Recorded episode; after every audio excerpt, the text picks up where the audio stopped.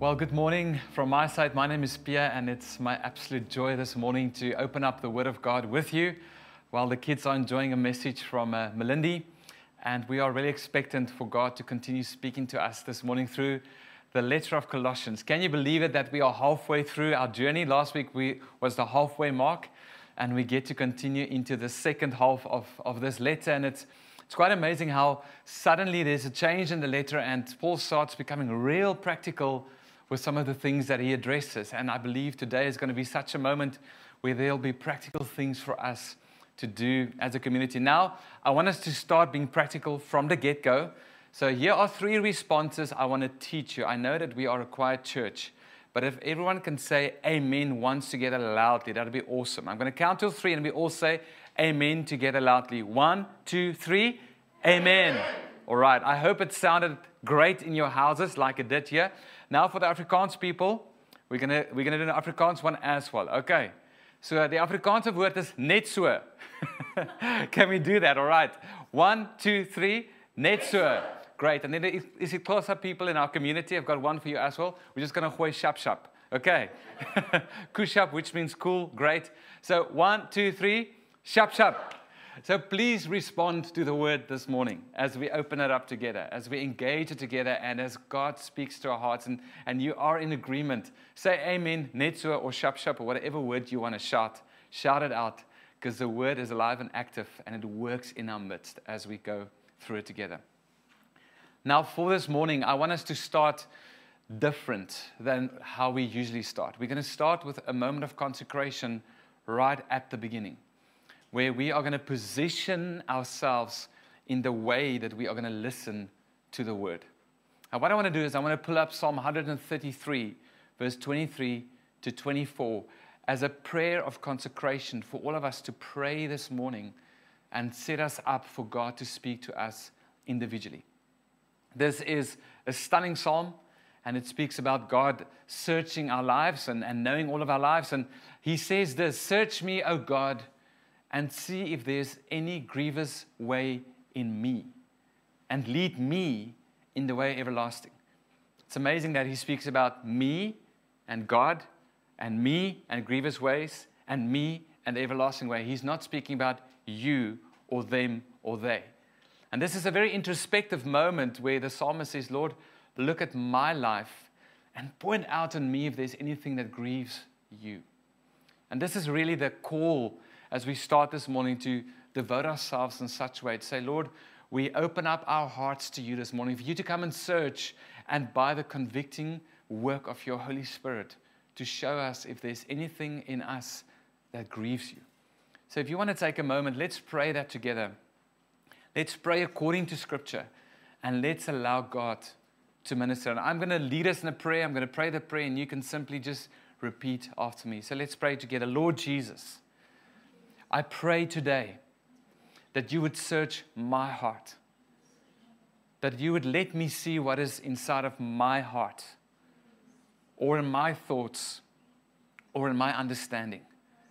And Lord Jesus, I ask if there is anything that grieves you, that you would point it out to me by your beautiful grace and give me the opportunity to find the way everlasting.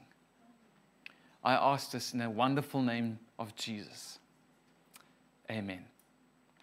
I want you to hold that thought throughout the message this morning, and we're going to go through the entire chapter 2 of the letter to Colossians. I'm going to read the chapter for us, and then we're going to get into the message of today. Towards the end of last, last week, uh, Matthew did read a few of the verses, but it's important for us to get context. So let's read together. It'll be up on the screen Colossians chapter 2, and I'm reading from the ESV translation. It says this For I want you to know how great a struggle I have for you and for those at Laodicea, and for all who have not seen me face to face, that their hearts may be encouraged, being knit together in love, to reach all the riches of full assurance of understanding and the knowledge of God's mystery, which is Christ in whom are hidden all the treasures of wisdom and knowledge. I say this in order that no one may delude you with plausible arguments. For though I am absent in body, yet I am with you in spirit, rejoicing to see your good order and the firmness of your faith in Christ. Therefore, as you received Christ Jesus the Lord, so walk in him, rooted and built up in him and established in the faith, just as you were taught, abounding in thanksgiving. See to it that no one takes you captive by philosophy and empty deceit, according to human tradition, according to the elemental spirits of the world, and not according to Christ. For in him the whole fullness of deity dwells bodily. And you have been filled in him, who is the head of all rule and authority. In him also you were circumcised with a circumcision made without hands, by putting off the body of the flesh by the circumcision of Christ, having been buried with him in baptism, in which you were also raised with him through faith in the powerful working of God who raised him from the dead. And you, who were dead in your trespasses and the uncircumcision of your flesh, God made alive together with him, having forgiven all our trespasses by canceling the record of debt that stood against us with its legal demands. This he set aside, nailing it to the cross. He disarmed the rulers and authorities and put them to open shame by triumphing over them in him.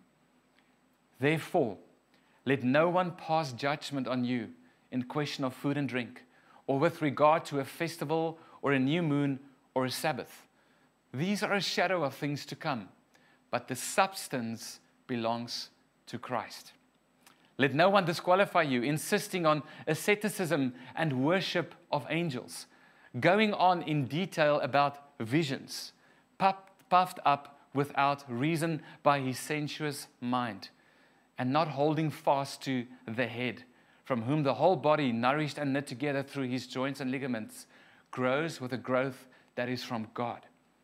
If with Christ you died to the elemental spirits of the world, why, as if you were still alive in the world, do you submit to regulations? Do not handle, do not taste, do not touch, referring to the things that perish as they are used, according to human precepts and teachings.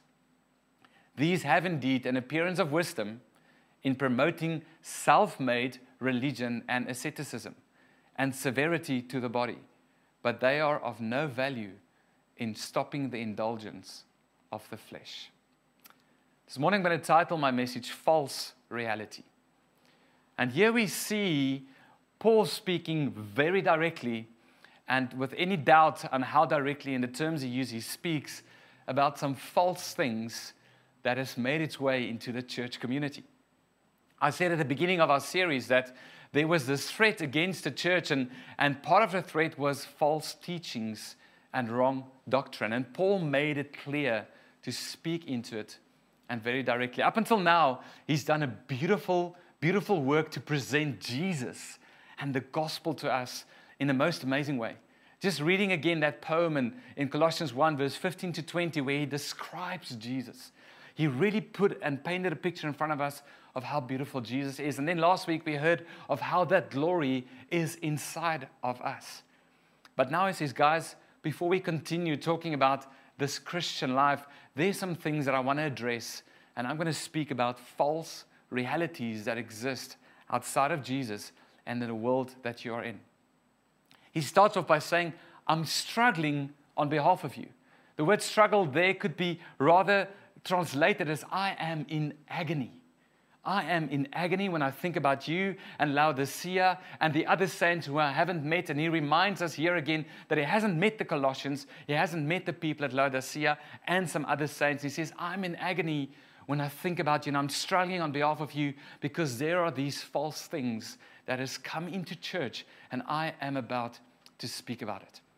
So then he speaks about the false things, things excuse me, and he mentions that they are there. And then he preaches the gospel again, just to make sure that they understand the gospel again. And then he goes and he speaks about these false things in very direct terms. And what Paul is dealing with here is a pastoral reality. As pastors and as leaders, sometimes you are in that agony. Sometimes you are in a place of suffering for the sake of the people when you see people being lured away by other teachings other than the pure gospel of Jesus Christ. I can so identify with those words. I am in agony for the times that I have seen you follow things that is not Christ Jesus. It's part of what we as leaders ought to do. When we study Paul's letters, we see it throughout all of his letters. He addresses false teachers. He says, guys, there's this, there's that belief. People do these things, have nothing to do with it. And today we're going to look at a few of his other letters as well. I want to go for a moment to Acts chapter 20, where he speaks to leaders and the responsibility that pastors and leaders have in this. He says this, speaking to the elders in Ephesus, he says, Pay careful attention to yourselves and to all the flock in which the Holy Spirit has made you overseers, to care for the church of God, which he obtained with his own blood. He reminds the leaders that the church they are leading was obtained by the precious blood of Jesus. So, therefore, make sure that you pay careful attention in how you lead them. And then he says that I know after my departure, fierce wolves will come in among you, not sparing the flock. And from among your own selves will arise men speaking twisted things to draw away the disciples after them. Therefore, be alert. Again, he speaks quite frankly and directly. He says, Elders of Ephesus, even among yourselves, there will be those who come up with twisted things. And they're going to be successful at drawing the disciples away from the truth. So pay careful attention. You see, the people in Colossae was surrounded by the idea of other mysteries. It was this, this cosmopolitan city and a confluence of culture and religion coming together, and syncretism has crept into the church. Syncretism is when two religions are merged together. And Paul says it cannot be like that. You have been bought by the precious blood of Jesus. You belong to Him. So make absolutely sure that you don't believe any false thing. He sets up this section so beautifully. He says, You know what? I know that the Colossae, people in Colossae speak a lot about mystery. But let me tell you a mystery. You know what is a mystery? The greatest mystery of all is Christ is in you. Now, that is a mystery to consider. And then he says in Colossians 2 that God's mystery is Christ. And then he explains by saying, In Christ are hidden all the treasures of wisdom and knowledge. Friends, that means this morning Christ is sufficient. We don't need any more subject matter to study. We don't need anything beyond that. Locked up in Christ Jesus as all the treasure and wisdom and knowledge that God could possibly give us. And then he says to them, So this Christ you received, and the gospel you received, and the manner in which you received it. Verse 6, he says, Just as you received Christ Jesus as Lord, so walk in him, rooted and built up in him, and established in the faith, just as you were taught. He's saying to them and he's saying to us, make sure that you keep walking in Christ Jesus of the gospel. Make sure that you keep walking in the wisdom and the knowledge of Christ Jesus. That's where we are rooted. That's where we are established in faith. It is not by some other mysteries and philosophies and laws from the outside. The way that was presented to you, walk in that. And it brings me to this thought, and I've heard this multiple times, that Christians never graduate from Jesus and the gospel. I'm going to say that again. Christians never graduate from Jesus and the gospel. See, Jesus and the gospel is the central essence of our belief, of our faith, of our walk. And Paul says, Church in Colossae, make sure that you make absolutely sure that that remains in the center. All these other things are deceitful and twisted and might just pull you away. Because in Jesus is locked up all the treasures of wisdom and knowledge. You see, the gospel and the message of Jesus is to the Christian soul as pure water is to the body. We need two liters of water a day, they estimate. Yeah, now we can drink some other things, but imagine you really just lived off a diet of Coke and some other fizzy drinks, what your body would become. But he says, And we are reminded again today that we've got to drink the pure gospel words of Jesus Christ. I'm just having my team help me here. Make sure that you guys see what stands there. Thank you, Rick. We've got to make sure that we drink the purity of the gospel. I can drink Coke for as long as I want to, but it's going to end in me ending up quite sick. I've got to substitute it with pure water. If you want to have a healthy body, you've got to drink pure water. In the same way, if we want to be healthy in our walk with Christ Jesus, we've got to make sure that the purity of Jesus and the gospel is the thing that we drink on every single day. Now, imagine for a moment that God has given us this gift. And He says, I've given you Christ, and locked up in Him is the fullness of everything you need. Imagine what it must feel like or sound like to the Father who say, Thank you. Thank you for this gift, but I'm sure there's more things. I'm sure there's a few other things. Jesus is great and the gospel is great. You see, we do not graduate from the gospel. The other reason we don't graduate from the gospel is we need the gospel preached to our souls often because we all fall short and make mistakes and go down our fleshly ways, and then the gospel is there to be preached to us again.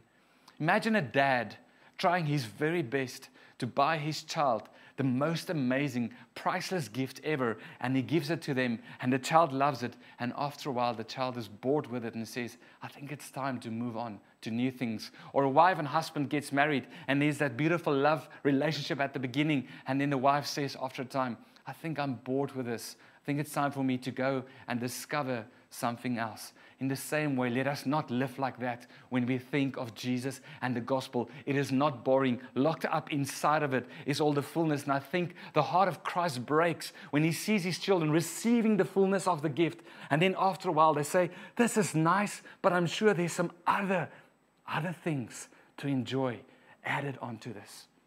Let it not be so with us. Paul is saying, Church, love Jesus above everything. He is before all things, and in him all things hold together. Let not the philosophies and mysteries of the world out there lure you away. In fact, in 1 Timothy 4, he says it like this Have nothing to do with irreverent, irreverent silly myths. Rather, train yourself for godliness. For while bodily training is of some value, godliness is of value in every way, as it holds promise for the present life and also for the life to come. You know what holds promise for this life, fullness in this life, is godliness, is the gospel.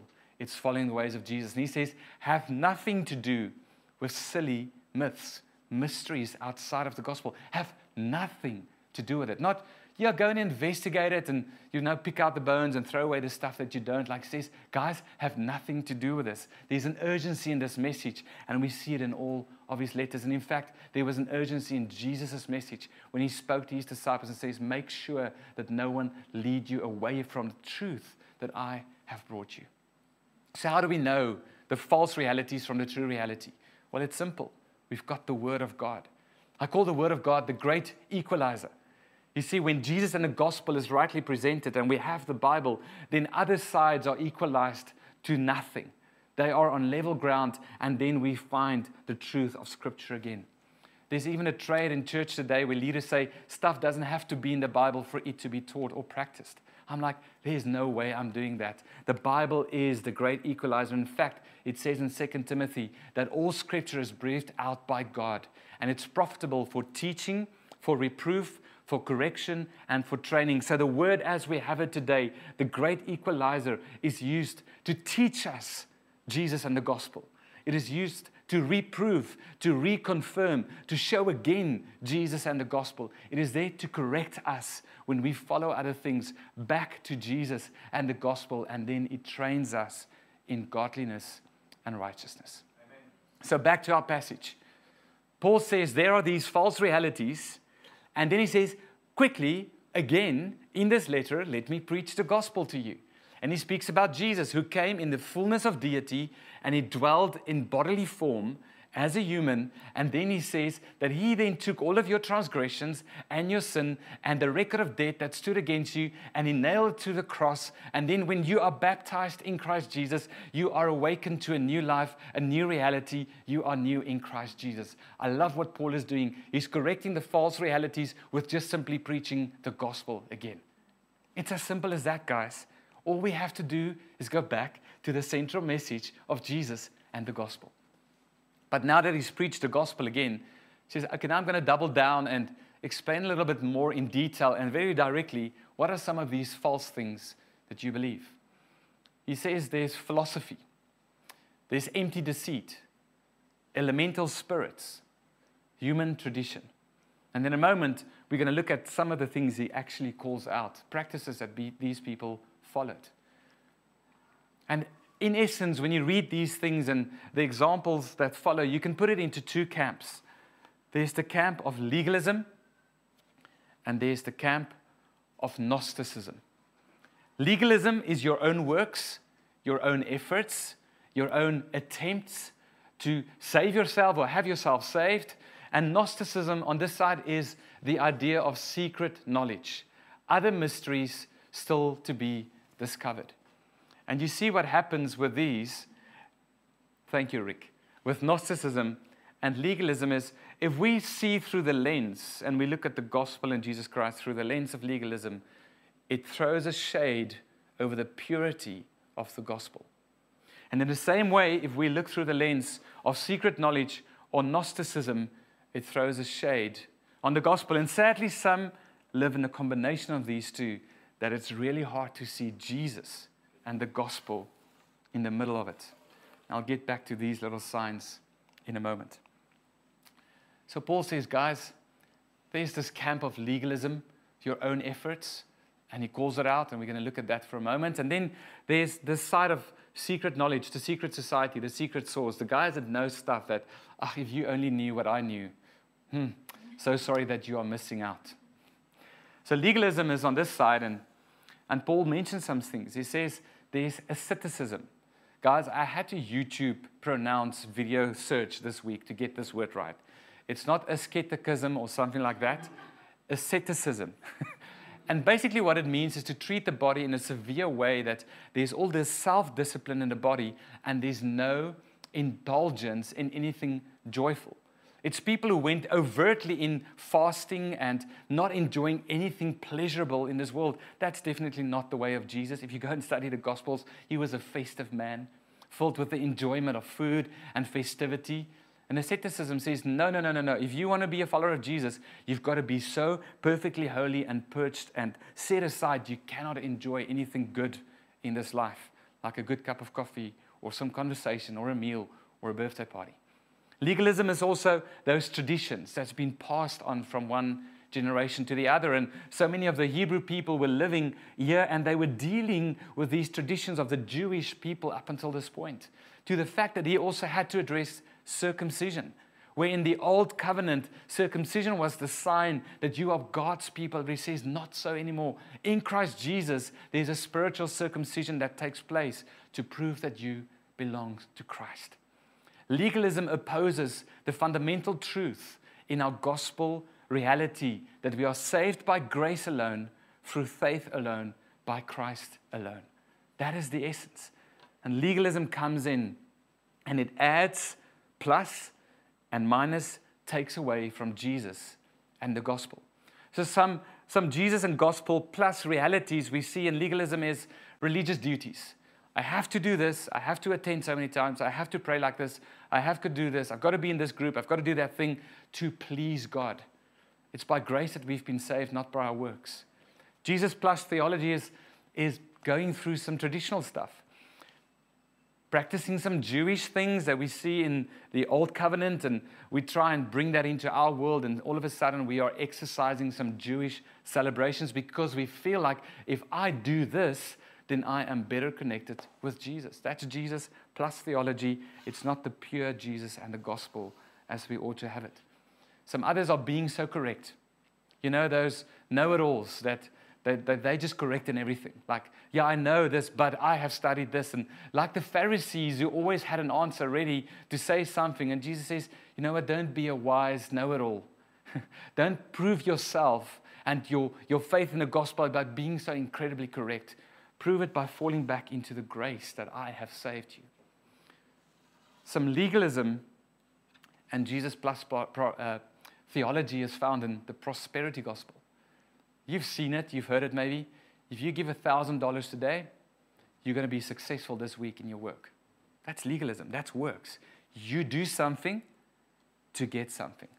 We are saved by grace through faith in Christ Jesus. It is not our own works. And whether you get that work or whether you get that, that return on your investment is entirely up to His sovereignty. See, we can even say if you give in this manner, then you're going to get in such and such a way. It becomes legalism.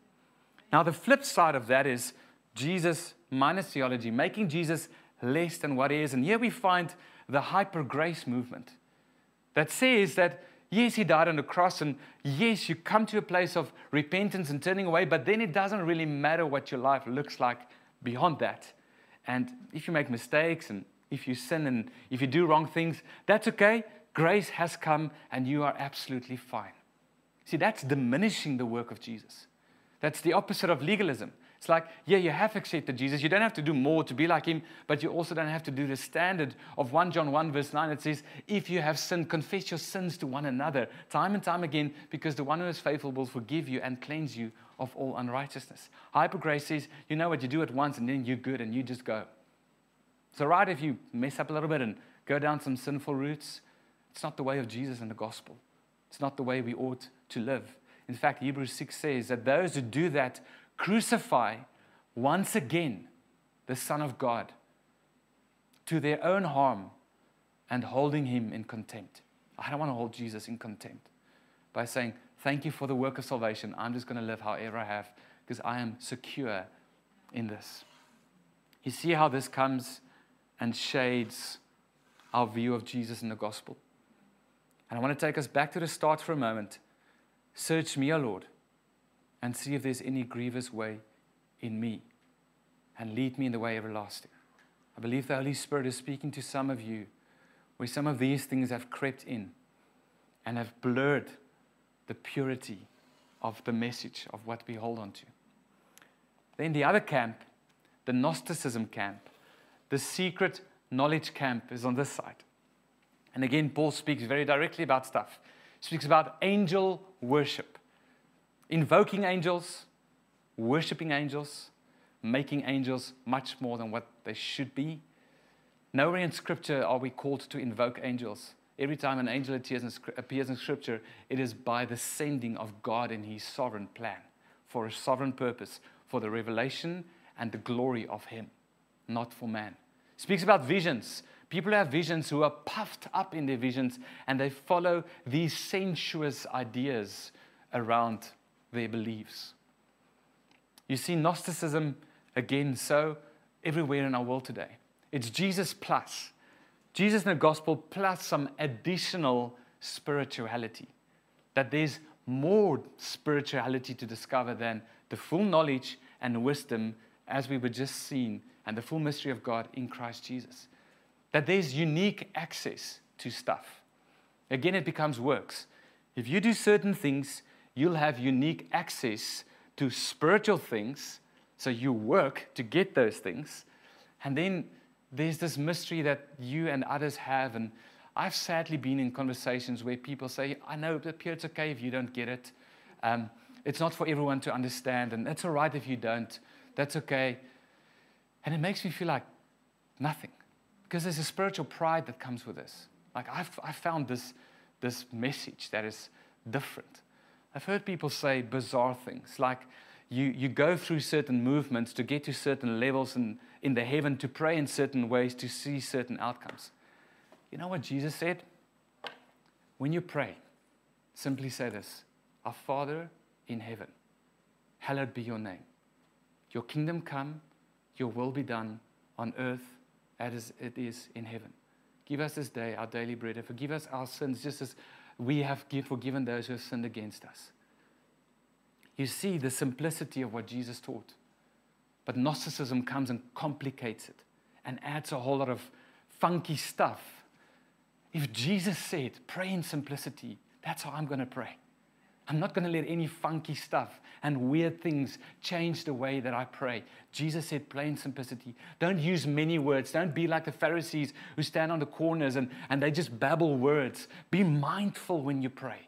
Be in the moment. And yes, when you pray in the Spirit, pray in the Spirit and pray with tongues and also pray with understanding. He says, balance these things. But Gnosticism says there's some other things that you can go down into, which is not Jesus. It's Jesus and the gospel plus. We see it in things like the book called The Secret, which takes some verses out of the Bible and misconstrue it and puts it out of context and teaches the law of attraction, which is a complete New Age philosophy. That if you think about yourself in a certain way and speak about yourself in a certain way, that you will become attractive, that you will be victorious, that you will have no problems in this world, that you will see the outcome in that meeting that you are hoping for. Sometimes we go into that meeting and the outcome is completely different. Sometimes we pray for someone's healing and the Lord says it's time for them to go home. Sometimes we believing for the breakthrough but God says, wait another year, and another year, and another year. There's no secret. The mystery is Jesus. And, and, and relating to Him in our moments of suffering and doubts and questions. The Secret became one of the best selling books in human history because there was this idea that there's more to Jesus and the gospel, and there's not. In fact, Jesus says, anyone who wants to follow me, deny yourself, lay down your life, and follow me. Not become the most attractive you. Deny yourself. You guys see how these things have crept in and have taken us away from the purity and has cast a shade on Jesus? Speaks about angelic visions, seeing angels, communing with angels, stuff that angels says, and then it becomes doctrine and stuff we do. There's also Jesus minus theology here where some people believe that Jesus wasn't fully God in human form. We just read it. Colossians 2. The fullness of deity dwelt in him bodily. So, how can we even teach that or write that?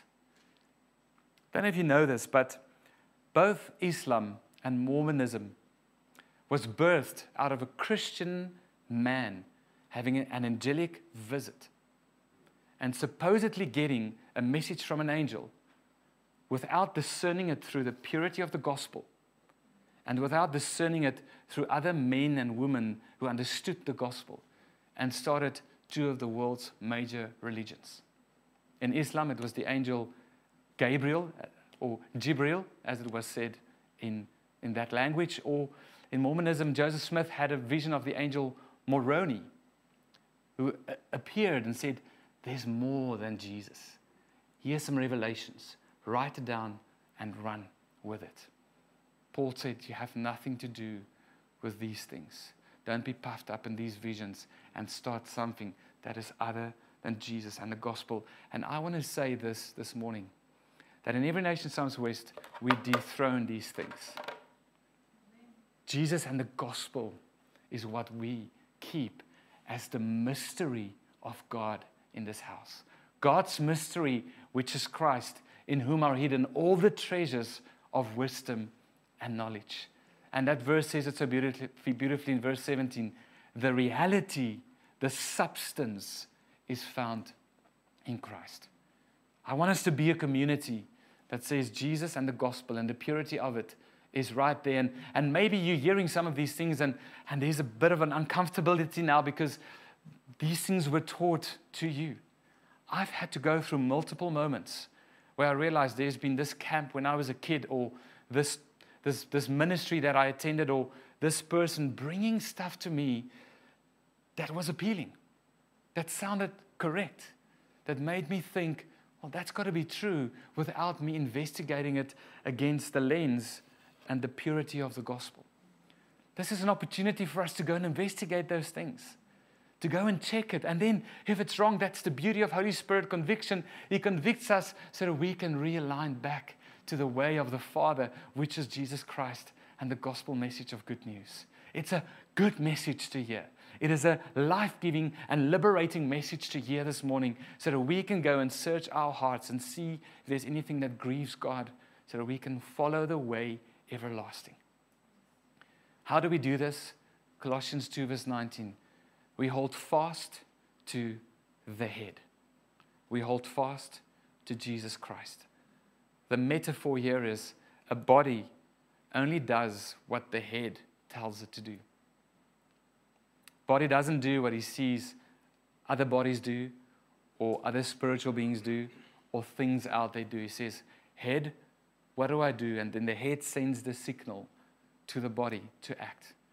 And that's how we've got to live in a day and age today where you can click two or three clicks away and find the most construed false teachings under the name of Jesus. And you've got to say, Jesus, whoa, wait a minute. Will you show me as the head over my life, as the head of this church, as the head of your body, whether some of these things are false realities that I should not entertain and live by? So I'm going to end again for us this morning. Said a lot, been quite direct. But here's the beauty of it the word does what the word does it comes and it cuts and it brings division and it, and it shows us the, the way of God again. And maybe this morning I've been saying some things and, and you've authentically prayed, Lord, search me. I'm feeling a little bit strange about some things now. Show me, is there something? And I believe that by the power of God's Holy Spirit, who teaches us all these things, that He would come and reveal to many hearts today some of the misalignment and some of the shade that's been cast over the gospel in our own walk. So we want to give you a minute. The camera will be on, there'll be some light music praying, and I'm going to get out of screen, but it's really an opportunity for you to pray once more Lord, search me and see if there's any wicked way in me and take me back to the way everlasting. And as He does, I believe He will speak to you. He might remind you of a moment that something was taught to you and you took that as a truth over and above Jesus and the gospel. He might show you that you've been really trying hard to please and by your own efforts attain and retain salvation. He might even show you that you've accepted Jesus, but you just bluntly live your life and there's a hyper grace sense like, doesn't matter what I do, I'm saved. I'm just going to live my life. We don't hold Jesus in contempt by doing that. So I pray right now, Holy Spirit, that you would speak to your people that you so dearly love. Lord, it's because of your love that you bring conviction to us. Conviction is a gift, and I pray as we consider for a moment our own ways, and Lord, maybe we've seen some things in, in either sides of this story that has affected us and our belief of you. I pray for a washing, Lord, a washing according to your word by the water of your spirit to come and cleanse us, to purify us, to set us right on track with you again. Lord, that we would not choose sides. When Jesus and the gospel is in the center of our lives, we don't have to choose sides because we've got you right in position where you ought to be. So I pray right now, Lord, that you would speak to your people that they would hear your voice, the voice of their shepherd, gently leading them into the way everlasting. We ask for that in Jesus' name. Amen. Just take a moment, let Him speak to you. Maybe you are some, with some people and the Lord is showing you some things. Today, there's an opportunity, once we're done, to say, Hey, can you pray with me? Or maybe help me understand something I misunderstood. There's an opportunity for us to make sure that this in this house is held with purity. Let's wait on the Lord for a few moments.